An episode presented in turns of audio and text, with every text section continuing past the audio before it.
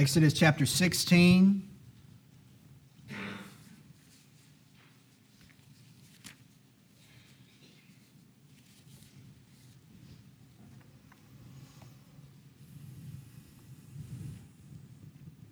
She talked about how, how uh, she, uh, they gave someone, the team gave a, one person a gospel tract, and um, that person ended up showing up at church. And whether that man, uh, person, I think it's a man, um, that uh, came to church that day, uh, received Christ that day or not, it gave the opportunity for that missionary to follow up.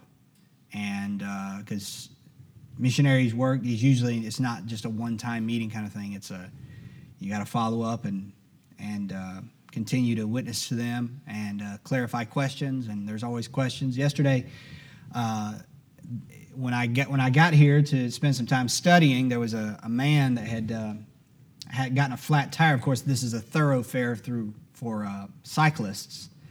And he had he had gotten a flat tire apparently right around here, and he came right up under the uh, the eave here and or the by the steps here, on the side to repair his tire. And so he was he was repairing his tire when I pulled up, and so it gave me a chance to give him a gospel tract and to uh, to just briefly talk to him and you know make a connection with him. And uh, so uh, you just never know, you know. Uh, try to be faithful with those opportunities. I know sometimes that's it's hard. You're busy doing other things, whatever. But uh, try to be faithful with those opportunities because uh, that man on the um, why was that man there? You know, walking down the street or wherever that team was at that moment. You know, why was why did that man have a flat at this at this point? And his, you know, he said he, you know, they they ride 30, 40 miles. Some, I mean, I just that's a glutton for punishment as far as I'm concerned. But Pastor Stewart would he would disagree. But why did he uh, why did he have a flat at that at that point at that moment as I was on the way here? God is the God that orchestrates those things. And, uh, and so try to be faithful with that. We should all try to be faithful to be a witness in those opportunities that kind of fall in our lap like that. So, amen. Exodus chapter 16. And we're going to start in verse 1. I want to read kind of a selection of verses from Exodus 16. And then I want to look at Deuteronomy chapter number 8. So let's look in Exodus 16, starting in verse 1. The Bible says, And they took the children of Israel. Now they're in the wilderness now. Uh, they've crossed the Red Sea, and uh, they have, uh, they have, they're gone, they've gone into a place. You have to understand this environment.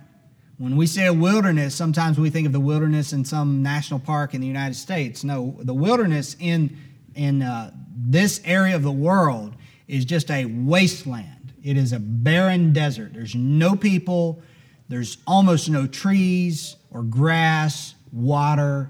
It's just a barren wasteland. And so they took their journey from Elim. And how, many, how many of you know there's actually a count in the Bible for how many people were, were here? There's actually a count, not the total, but, the, but a count is mentioned in the scripture. Anybody remember how many people were with the children of Israel? It was like 600,000 men, not counting the women and the children. 600,000 men. That's where we usually hear people say that there were 2 million, about maybe 2 million, close to 2 million people uh, with the children of Israel, and that's, that's likely the case. You run out of food and water really, really fast when you have over a million people drinking it and eating it. So they've come across the wilderness. God has put them in a place of total dependency on Him. God did it on purpose. He has just done something that throughout biblical history would be one of the most marvelous miracles in Scripture. The place where I believe they crossed the Red Sea was not, you know, was not as they say the. How many of you have ever heard of the Reed Sea, in uh, which is basically like they waded through a swampland, and God parted the swampland. So that's not what it was. This was a this was an ocean, and it was deep and it was large, and God parted the waters, and the Bible says they walked through on dry ground. That many people over a whole night. it took them to cross that stretch. And that was miles across. That was not a short, short space. And so in verse 1, the Bible says, And they took their journey from Elim, and all the congregation of the children of Israel came unto the wilderness of Sin, which is between Elim and Sinai, on the 15th day of the second month after their departing out of the land of Egypt. And the whole congregation of the children of Israel murmured against Moses and Aaron in the wilderness. And the children of Israel said unto them, Would to God we had died by the hand of the Lord in the land of Egypt, when we sat by the flesh pots, and when we did eat bread to the full. For ye have brought us forth into this wilderness to kill this whole assembly with hunger. So they're complaining about two things, primarily, of course. Uh, they had complained about water, and then God led them to the to Elim, which is a place that had wells of water. And now they're complaining about food. They're, they don't have any food. Verse 4 And the Lord said unto Moses, Behold, I will rain bread from heaven for you. And the people shall go out and gather a, certain rate every day, that I may prove them whether they will walk in my, wall, my law or no. Now, let me ask you a question in verse 4. Who said, Behold, I will rain bread from heaven for you. God said this, not Moses. God said this. Note that, okay? Verse 5 And it shall come to pass that on the sixth day they shall prepare that which they bring in, and it shall be twice as much as they gather daily. And Moses and Aaron said unto all the children of Israel, At even then ye shall know that the Lord hath brought you out from the land of Egypt. And so we, we skip, skip on down a little bit further, uh, verse number eight. And Moses said, This shall be when the Lord shall give you in the evening flesh to eat, and in the morning bread to the full. For that the Lord heareth your murmurings, which ye murmur against him. And what are we? Your murmurings are not against us, but against the Lord. Skip down a little bit further, verse 12. The Lord speaking says, I have heard the murmurings of the children of Israel. Speak unto them, saying, At even ye shall eat flesh, and in the morning ye shall be filled with bread, and ye shall know that I am the Lord your God. And it came to pass that at the even the quails came up and covered the camp, and in the morning the dew lay round about the host. And when the dew that lay was gone up, behold, Upon the face of the wilderness there lay a small round thing, as small as the hoarfrost on the ground. And when the children of Israel saw it, they said one to another, It is manna, for they wist not what it was. And Moses said unto them, This is the bread which the Lord hath given you to eat. And so they gathered it. Now we know that the Bible says that they took the manna. Actually, the word manna, the word manna, it says in the verse number 15, they called it, it is manna, for they wist not or did not, they didn't know what it was. And the word manna is basically the words, it basically means, what is it? And it, it was kind of a, a funny thing in Cambodian. And our, it, it, the, the actual word manna is actually means what? It means what? And in Cambodian, you can say that and it makes sense. In English, you say what, and it doesn't really make sense. But in Cambodian, you say a gay, and you know you look at something you don't know what it is, and you say a gay. Everybody understand what it means, but it means what? It means what? That's what they looked at the manna and they said a gay. They said, what is it? What? What is this? And there's that's the etymology of the word manna. It means what? Because that's what they called it, because they didn't know what it was. And we know that they would take this manna that God gave every day except the Sabbath, and they would grind it and they would uh, make flour out of it and they would make bread out of it. But there was only given, God only gave them enough for that day. But that manna that God gave them in the wilderness, where there was no bread, there was no farming, there was no, there was no wheat or barley crop of any kind, there was no way for them to sustain themselves in the wilderness at all. They were wholly and to- totally dependent upon God every single day. And as I said, that was God's intention. He brought them to a place in which they were entirely dependent upon God and had no other source of sustenance and no way to provide their own food.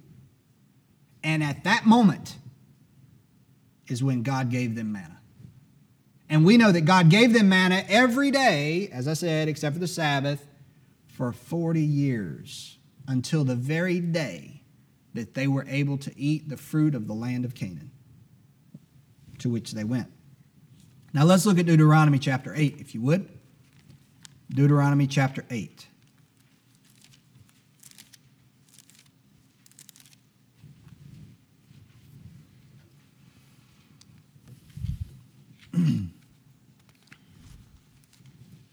Deuteronomy chapter 8 and verse 1. Now, if you didn't notice, on Wednesday, I also uh, I gave a message from Deuteronomy because I've been reading in Deuteronomy in my Bible.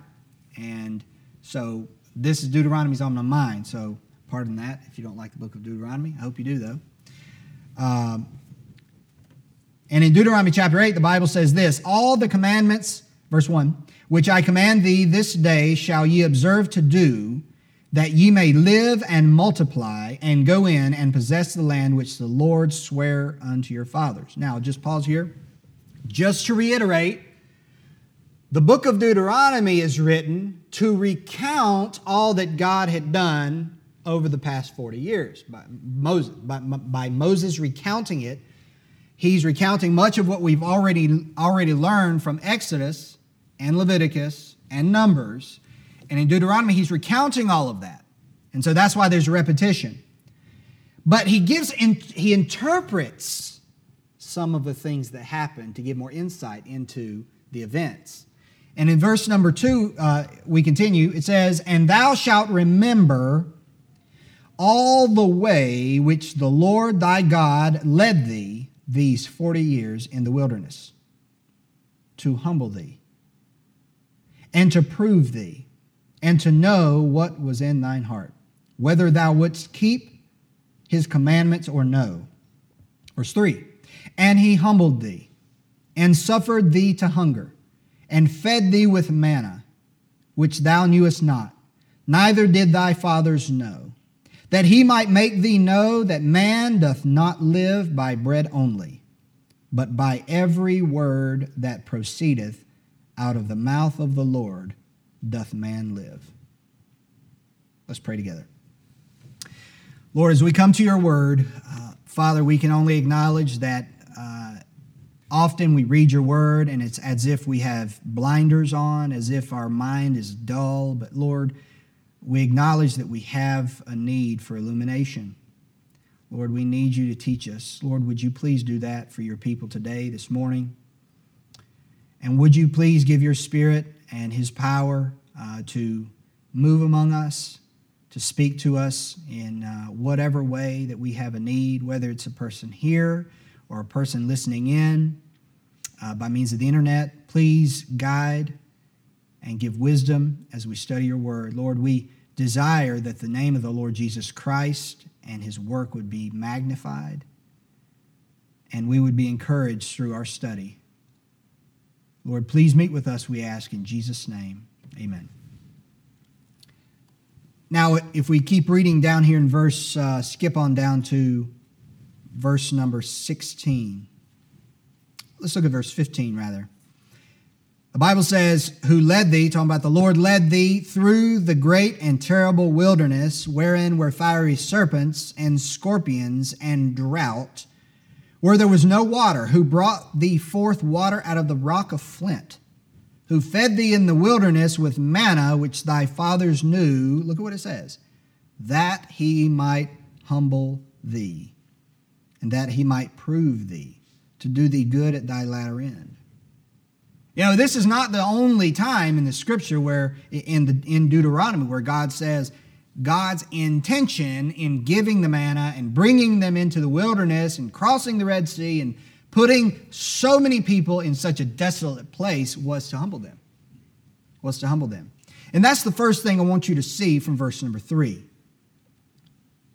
is that God humbled them. Now, as we read verse 3, we're familiar with verse 3. Where is verse 3 most, most famously quoted in the Bible? At the what? At the temptation of Jesus. The Lord quoted verse 3 when the devil tempted him to turn uh, the stone into bread. And he said, the Lord said, uh, He said, Man shall not live by bread alone, but by every word that proceedeth out of the mouth of God. Now, there's a, there's a huge flaw in the way people view the Lord that we can see in this, in this verse. And it's, it's common in churches everywhere. And it is this assumption that God doesn't ever lead us into any circumstance that is difficult. It is this, uh, this assumption that if we walk close to God, everything will go well for us. If we really, really love the Lord, good things and only good things will happen to us. And that's just simply false. Look at what the children of Israel, what, what the Bible says. It was God who delivered them from Egypt right? Through the blood of the Lamb. And there's a lot there we could go into, but that I'm sure that language sounds familiar to you.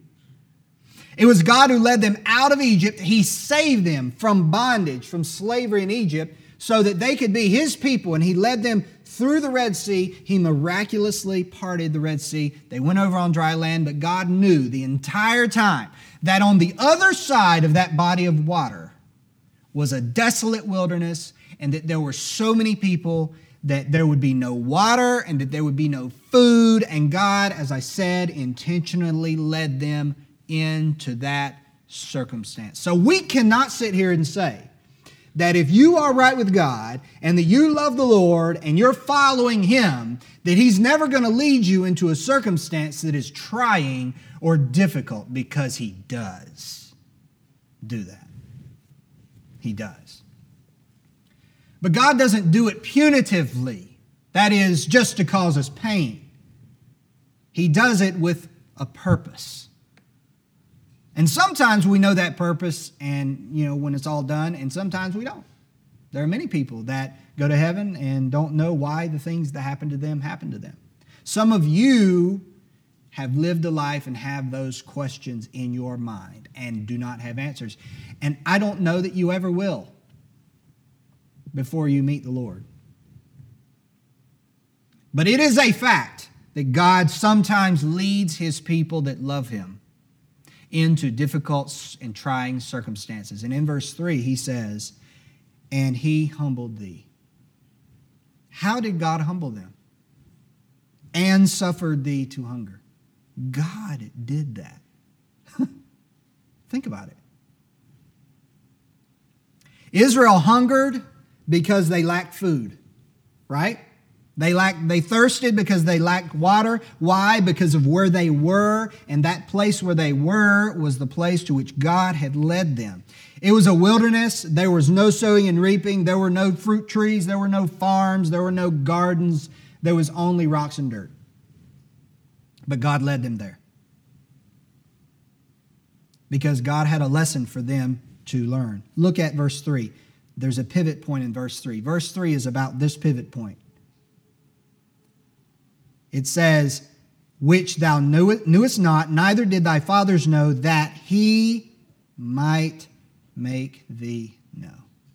You see, God humbled them and God allowed them to hunger and brought them to this difficult place because he had a lesson that he wanted to teach them. And he could only teach them this lesson through the gnawing pains of hunger.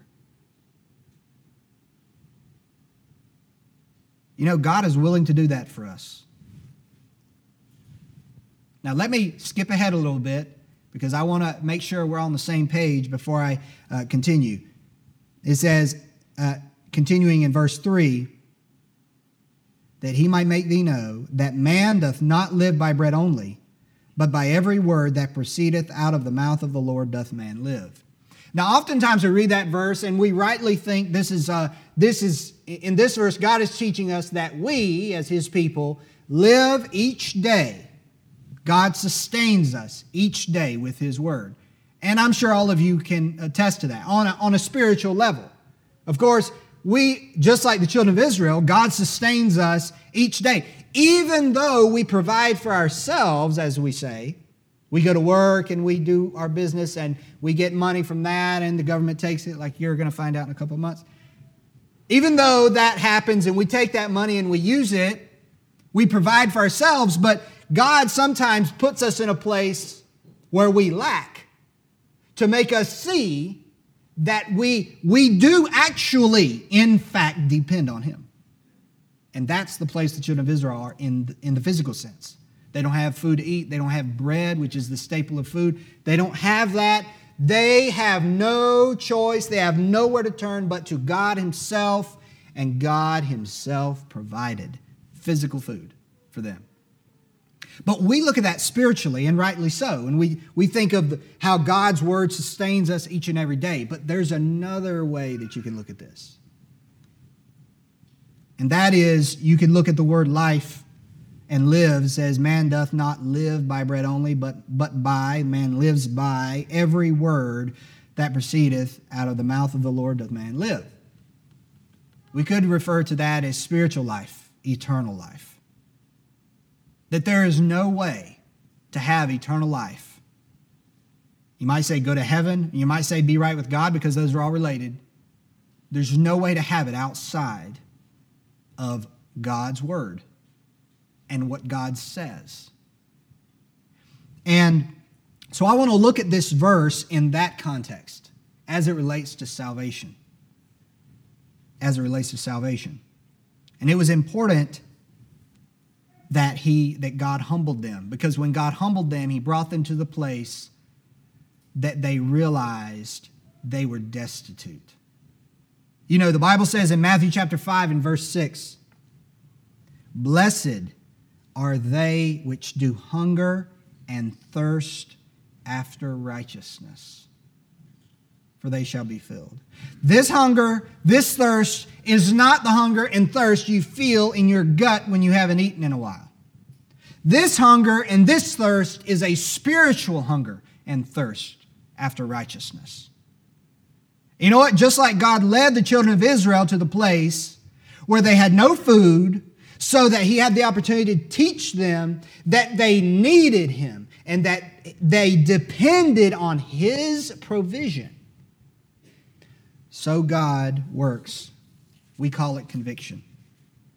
To bring people that don't know him to the place where they finally understand that they cannot, under any circumstance, provide for their own eternal life.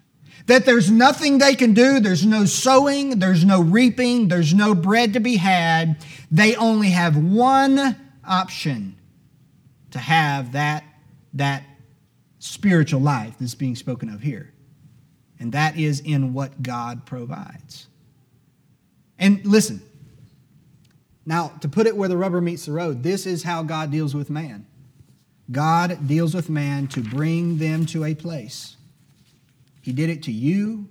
He does it to he did it to me to bring me to a place where I finally understood that my good works were insufficient, that I could not provide for my own eternal life, that I in my own righteousness and in my own wisdom, I was destitute. And if you haven't come to that place, you haven't come to the place where you can rightly understand and have that, those hunger pains for the bread of life, who is Jesus Christ.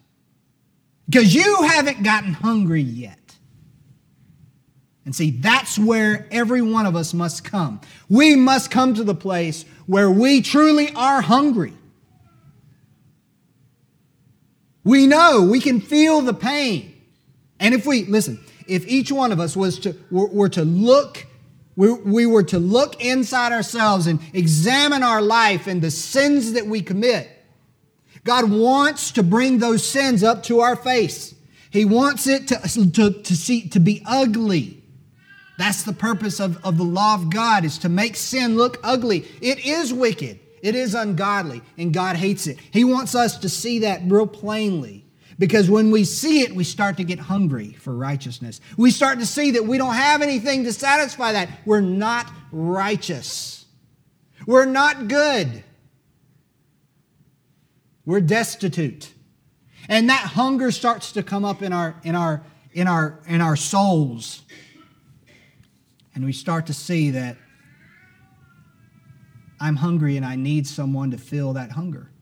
And this hunger is a spiritual hunger. Problem is most people, most people, they don't come to the place where they really understand. I, I really do need God. I really, really, really, really do need Him. Like, I need Him entirely 100%. They never come to that place. They're, they, they, they reserve a little bit of self righteousness.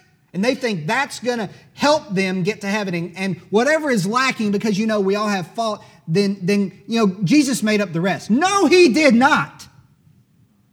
It was just like the children of Israel in the wilderness. They had nothing. And they had to have the manna, and the only source of the manna was what? God Himself.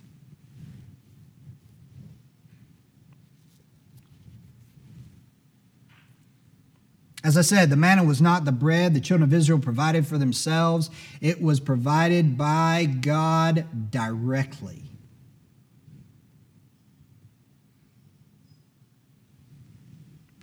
And in the same way as the children of Israel became dependent, God made them. He brought them to the place where they became dependent upon God for the manna, for uh, to sustain their physical life in the wilderness. So we are also totally dependent upon God for our life, spiritually and eternally. Do you have eternal life? Do you know that you have eternal life?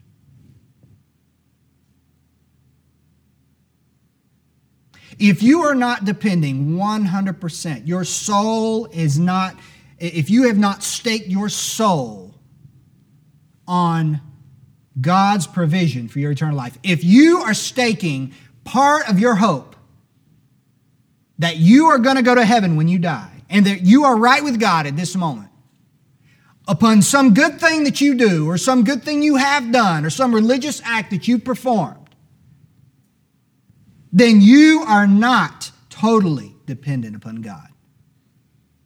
And that's where the children of Israel were. They were totally destitute. That's where God wants us. And every person that comes to God must come to God hungry. God, I'm hungry. I don't have anything. I don't have any righteousness. I need righteousness. That's what it means to hunger and thirst after righteousness. And God says, when you're there, I'll give it to you.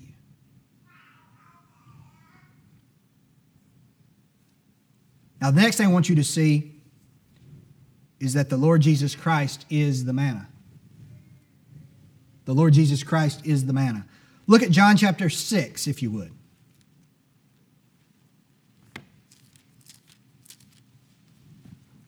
John chapter 6.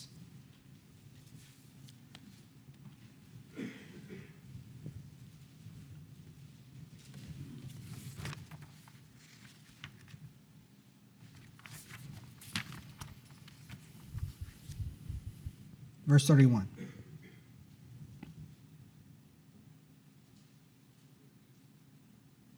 Let's back up to verse number 26. Let me give you the context very briefly. How many of you have heard of the feeding of the 5,000, the miracle of the feeding of the 5,000? The Lord took five loaves and two fish and he divided them and he fed 5,000 men beside the women and children. So, you know, 10, 15,000 people most likely. Well, a lot of people don't know what happened after that. They just know that they were full and they gathered the fragments that were left and they had like 12 basket, baskets full, right? But then the Lord left. That was in the evening. And then, the, and then the people went home. And then the next day, what happened? All those people that had eaten of that bread and fish that the Lord had provided, the next day they were hungry again. Imagine that. And so what did they do? They went looking for Jesus. I mean, after all, the day before they had gotten they've gotten a free meal. And so the next day they're hungry again. Those hunger pains are there again, so they're going to look for the Lord. And Jesus this is not the Jesus you read about in the nice little Bible storybooks. Verse 25. And when they had found him on the other side of the sea, the sea so this is the, this is the day after the feeding of the 5,000, they said unto him, Rabbi, when camest thou hither? Then answered them, and then answered Jesus answered them and said, Verily, verily, I say unto you, you seek me not, you seek me not because you saw the miracles, but because you did eat of the loaves and were filled. Well, that's kind of mean. But see, the Lord, in one word, cut right to their motive. Right? Labor not for the meat or food which perisheth. For that meat which but for that meat which endureth unto everlasting life, listen, look at this, which the Son of Man, that's Jesus, shall give unto you. For him hath God the Father sealed. Now, notice he said that the Son of Man, that's Jesus himself, would give them the, the meat or the food that doesn't perish. Okay? That's, that's everlasting life, right? And what did they ask in response? Then said they unto him, What shall we do? that we may, might work the works of God. This is the children of Israel saying, well, we need to make some gardens and, and we need, to, we need to, to sow some seed and we need to do this and find the fruit trees and we need to do all that. And God says, no, I want you in a place where you don't have anything. And then when you don't have anything, then I can, I can show you that I'm going to give you manna. And I'm going to, I'm going to sustain your life. And so that in the same way here, they want they, they say, what do we do? What do we do to work the works of God? Look at Jesus' answer. Jesus answered and said unto them, This is the work of God. Notice the difference in number. In verse 28, works is in the what? Plural. But in verse 29, work is in the what? Singular. You see, they're already distracted. Jesus said, You need to get food that will give you everlasting life from me. And they answer, Well, what do we got to do to, provide for ourselves? And he says, This is the work of God that ye believe on him whom he hath sent. And then they say, uh, in verse 30, they said therefore unto him, What sign showest thou then that we may see and believe thee? What dost thou work? You can hear their doubt, their suspicion. Our fathers did eat manna in the wilderness, as it is written, he gave them bread from heaven to eat. Notice they quote a verse. He gave them bread from heaven to eat. But they're saying that Moses gave it to them. And verse 32, the Lord corrects them. He says, Then Jesus said unto them, Verily, verily, I say unto you, Moses gave you not that bread from heaven. But my Father giveth you the true bread from heaven. What is the true bread? Verse 33 For the bread of God, that's the true bread, is He. So stop. So the bread, the true bread, is not bread. What is it? It's a person. You see that? For the bread of God is He which cometh down from heaven and giveth life unto the world. You see that?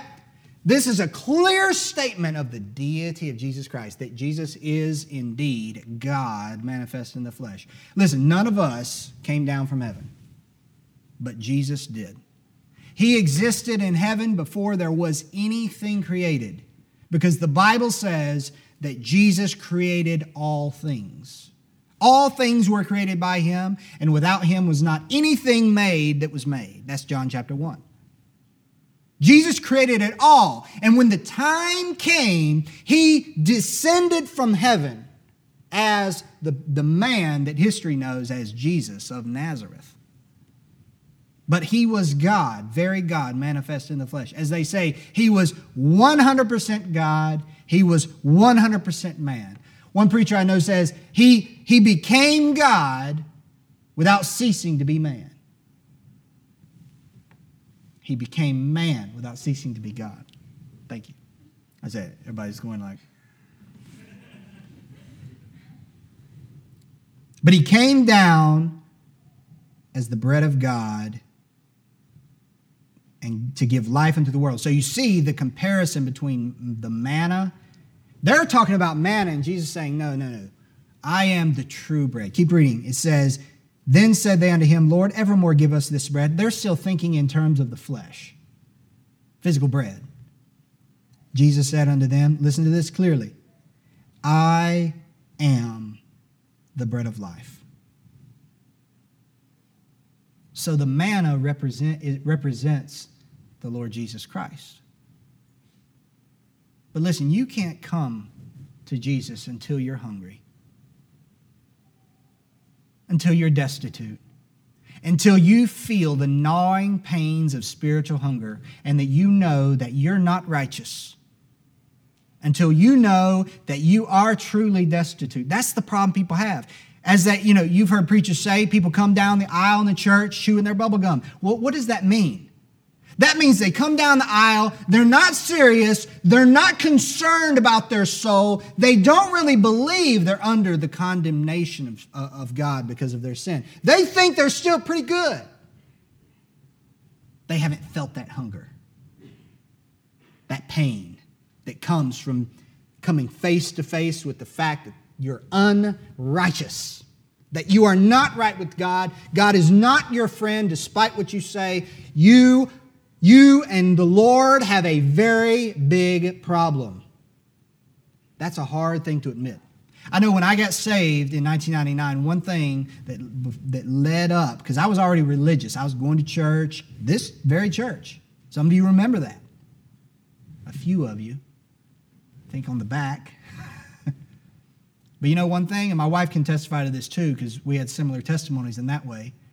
One thing I was loath to admit up leading up to the, the, the, the day when I, I was saved, I was loath to admit that I was one of those lost people. I didn't want to admit that I was one of them. I was at us and them. I didn't want to be one of them. I've been in church. Da da da da da. But it wasn't until that I was one of them and I saw it and I felt that pain that we call conviction, that hunger for righteousness, that destitution when we come we come to ourselves and we realize that the only thing, the only hope is what God provides. 35 says, And Jesus said unto them, I am the bread of life. As bread gives physical life to the physical body, Jesus gives eternal life to the soul. And without that bread of life, you can, you can eat you can eat an entire train full of cars with nothing but bread, and you'll die and you'll go to hell. Because Jesus is the only source of eternal life. But what does it mean to eat him? If he's bread, what does it mean? He that cometh to me, notice this, he that cometh to me shall never what? Hunger. You know that hunger pain the Lord wanted the children of Israel to feel so that they would come to understand that man doth not live by bread alone, but by every word that proceedeth out of the mouth of God. That hunger pain they feel when a, when a person comes to Jesus and they have that hunger pain and they say, Lord, I need you to save me. I'm not righteous. And they, they partake of the bread of life by faith. That hunger stops in an instant. It's true.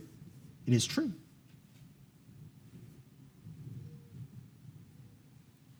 Since, I've, since I trusted in Christ in August of 1999, I've never, ever, ever, not even one time, wanted to be saved again.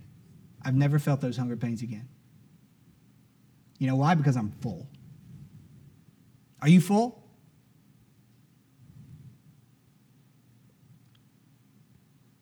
He that cometh to me shall never hunger, and he that believeth on me shall never thirst. But I say unto you, that ye also have seen me and believe not. Notice the, the word believe. This is not, of course, you all know this, but just in case someone's unclear on this, this believe in Christ is not just mere intellectual assent. All those people were staring at Jesus. The fact of Jesus was not a question. It was, who is he and is he the Savior and can he save me? And do I need him to save me? This is true faith. Not faith in the head, but faith in the heart. Verse 37 all that the Father giveth me shall come to me, and him that, come, him, him that cometh to me I will in no wise cast out. For I came down from heaven, not to do mine own will, but the will of him that sent me. And this is the Father's will which hath sent me, that of all which he hath given me I should lose nothing, but should raise it up at the, again at the last day. And this is the will of him that sent me, that every one which seeth the Son and believeth on him may have everlasting life, and I will raise him up at the last day. And the Jews then murmured at him because he said, I am the bread which came down from heaven. And they said, hearkening back to our Sunday school lesson, Is not this Jesus, the son of Joseph, whose father and mother we know? How is it then that he saith, I came down from heaven? You see, Jesus is making a clear statement of his true identity. They knew that. They knew what it meant to come down from heaven. He's saying, I am God manifest in the flesh. They did not believe. You see that? They didn't believe it. Jesus therefore answered and said unto them, Murmur not among yourselves, no man can come to me except the Father which hath sent me draw him, and I will raise him up at the last day. Now skip down to verse 47. Verily, verily, I say unto you, he that believeth on me hath, present tense, everlasting life. I am what? Be careful with your words there. I am that bread of life. What bread of life? This is the bread of life, that bread of life that God has provided. Just as the children of Israel were destitute in the wilderness, and God brought them to that place so they felt the hunger so that they would know that their physical life would be sustained by that which God provided directly, which is manna. So God gives us spiritual hunger to bring us to the place where we understand that the only way that we can have eternal life is through that which God provided. Jesus is that bread of life. He that believeth on Christ ceases to be hungry. He is full eternally. He has life everlasting. But just as in that day, what did the people what did the people say?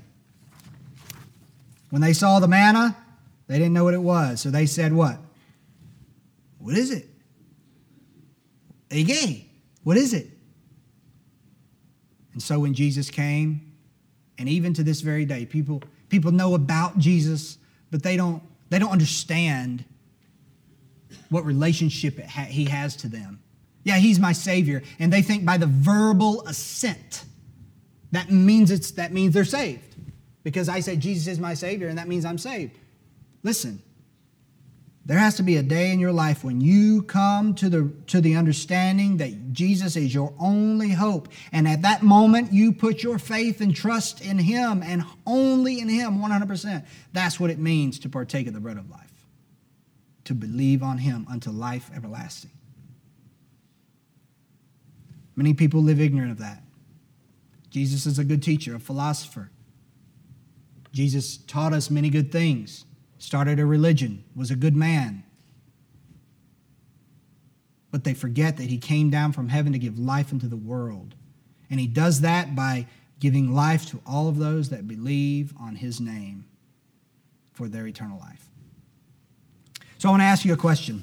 Have you believed on the name of Jesus Christ? But before I ask that, I must ask this Have you ever felt the hunger pain of not having the bread of life, of being convicted and being awakened to the fact that you are not right with God. that you are yet in sin, that you are destitute. If you have felt that pain or if you feel it now, I want to tell you, Jesus is still the bread of life, that bread of life. And he can give you eternal life. Let's pray.